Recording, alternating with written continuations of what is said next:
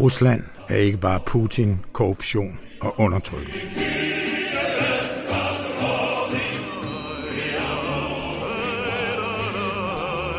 Rusland er også kunst, litteratur, videnskab, musik, skak og skønhed.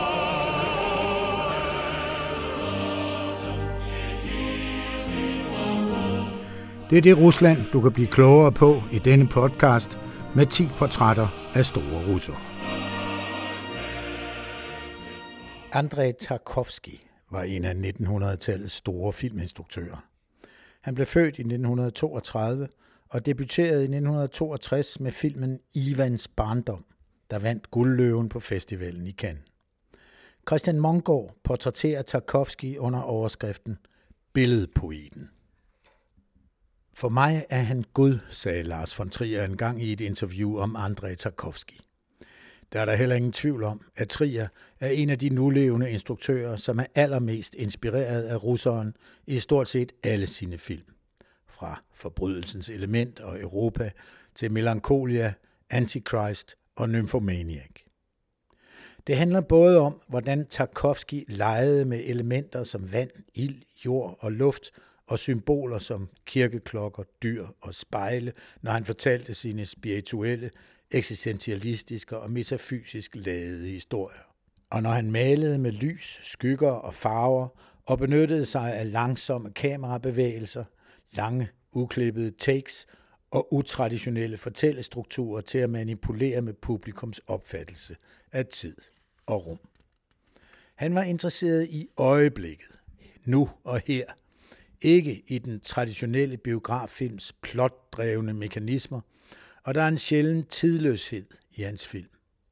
Det var ikke tilfældigt, at Tarkovsky kaldte sin egen stil Sculpting in Time, hvilket også blev titlen på den bog om filmteori, som han fik udgivet ikke længe før sin død. I løbet af sin karriere, der strakte sig fra slutningen af 1950'erne og frem til hans død i 1986, nåede Tarkovsky blot at lave syv spillefilm, hvilket både skyldtes, at han tog sig tid til at komponere de billeder, han ville have, og at han kæmpede med det statslige produktionsapparat, som ikke helt forstod, hvad det var, han ville. Hans første rigtige spillefilm efter filmskolen, Ivans barndom fra 1962, er en smuk, poetisk og samtidig grum sort-hvid fortælling om drengen Ivan og hans oplevelser under 2. verdenskrig. Filmen springer i tid og sted. Vi ser også den lykkelige tid før krigen og blander realisme med drømmeagtige sekvenser, og resultatet er mere billeddægt end traditionel filmfortælling. En slående scene i en birkeskov synes i øvrigt at være inspireret af en lignende scene i en anden russisk filmklassiker, nemlig i Mikhail Kalatosovs tematisk beslægtede Tranerne flyver forbi fra 1957. Den handler også om, hvordan den udmarvede verdenskrig slukker håbet og lyset hos den russiske ungdom. Ivans barndom er vel sagtens den mest enkle og ligefremme af Tarkovskis film, der lidt primitivt sagt hellere skal opleves end forstås, som han selv forklarede i et interview i 1962. Al kunst er selvfølgelig intellektuel, men for mig må alle kunstarterne, og i endnu højere grad filmen, frem for alt være følelsesladet og udtrykke det, der er i hjertet. Der er nogen, der foretrækker Tarkovskis historiske kunstnerportræt, Den yderste dom fra 1966, om ikonmaleren Andrei Rublev, som kan læses som en allegori over kunstnerens og kunstens plads i et totalitært samfund. Andre foretrækker det selvbiografiske filmdigt Spejlet fra 1975, og så er der dem, som næsten religiøst dyrker hans to science fiction film, Solaris fra 1972 og Vandringsmanden fra 1979, hvis indflydelse kan mærkes på utallige senere film i genren. Senest Alex Garlands fascinerende Annihilation fra 2018.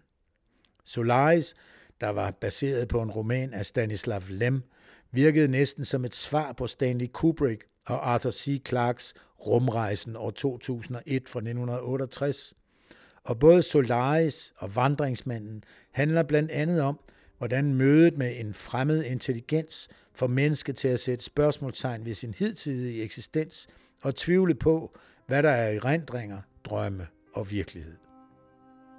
En anden af Lars von Triers og Andrei Tarkovskis inspirationskilder, svenske Ingmar Bergman, sagde engang om sin russiske kollega, at han opfandt et nyt sprog, tro mod filmens natur, fordi det fanger livet som en refleksion, livet som en drøm.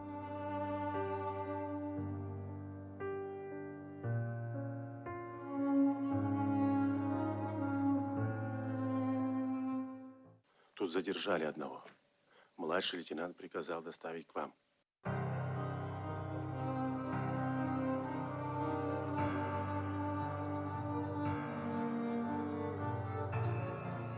Og mens du lytter til lydsporet fra Andrei Tarkovskis Ivans barndom, der vandt guldpalmen i Cannes, har du så fået lyst til at læse mere om det skønne Rusland.